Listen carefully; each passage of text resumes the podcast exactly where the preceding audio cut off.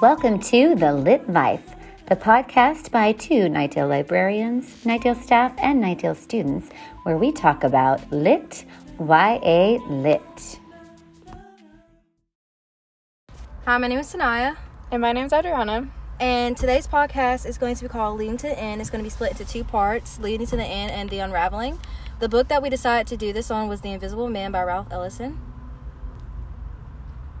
And our goal is to lead up to the end by discussing some of the main events of the book and discuss why the narrator's name should have been revealed. and why it should have ended differently. So, for The Invisible Man, the story was written in first person and was a tale of a young narrator and how naive he was growing up.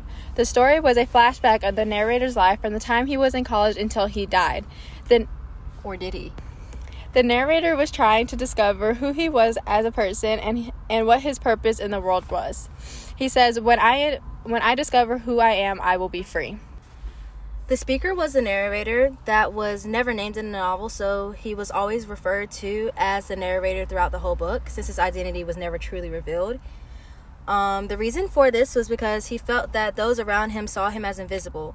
Quoted is, I am invisible, understand simply because people refuse to see me. So basically, he felt like he was invisible because other people wouldn't see him, but in my opinion, he was invisible because he really wouldn't put himself out there unless he was doing something to please the white man. I agree with that. He also said, and my problem was that I always tried to go in everyone's way but my own. So, like what Taniyah said, that's exactly what he tried to do. He never went his own way, and that's really what got in, got hit, got in the way of him trying to live his own personal life. An example of this was when the narrator run a, won the scholarship to go to a university. The narrator showed him around a, an important figure, figure named Mr. Norton. While showing him around, they came across Trueblood, who told a, dis- a disturbing story, and their narrator got kicked out of the school by Dr. Bledsoe when in reality he was just trying to please him and Mr. Norton, but instead of that back- backfired, and he had to move from the South to New York. So tying back to the scholarship, the only reason the narrator got the scholarship is because he participated in the battle royale. He was invited to what seemed like was a party, but he was blindfolded and forced to fight other boys that were it that go to the school, and his reward was placed on an electrified rug, and it wasn't in a briefcase. Yes. Yes, which is another key part in the story that we'll get to later. Um, and after the battle royale, he delivers a speech about how black men should defer to white men in all matters, basically making them feel less than the white man no matter what. And after the battle royale, he wins, he gets a scholarship, and he attends the school, and then, you know, he people pleaser, so all he did while he was there was really try to get under Dr. Bledsoe. Speaking of Dr. Bledsoe, he wrote plenty of re- letters of recommendation for the narrator, which later we do find out they weren't actual letters of recommendation. And the narrator decides to move to, or he moves to New York, and he realizes it's such a different experience from what goes on in the North to what goes on in the South. In terms of race and how people are seen because he was shocked because he's on a side street and there was not a riot but there was like a, a type of protest going on people were screaming and shouting in the streets and the police were just chilling on the corner like they didn't even care Right? That's crazy. That, that, I can see how that's crazy for him.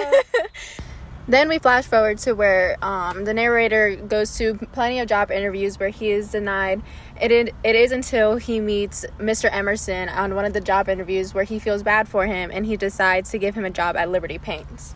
and liberty paints that's a whole different story because once he gets there it's supposed to be the purest the whitest paint but he realizes that it has a couple of black dots in it uh, of black paint and the symbolism behind that could be that behind every powerful white man is a black man or a black woman or someone black in general But going back a little bit, in his search for jobs, the narrator does meet a character named Nar- Mary, and she is like a mother figure to him and takes her takes him up under her wing and takes care of him and it reminds him of his people from the south. during his stay with Mary, he meets Brother Jack with at like a protest where um wasn't it Ras the that was speaking at that Yes, one? he was. Yeah, which oh, we can, We can get, get to that later. later. so he's at a protest where he meets Ras the and then Brother Jack offers him an invitation to join the Brotherhood, and, that's all we have time for today, folks. We'll So stay tuned for part 2 where it's called The Unraveling. Unraveling and we'll get into that. Thank you so much. thank you. Thank you for listening to The Lit Life. Check us out on the Knightdale High School Library website and follow us on social media.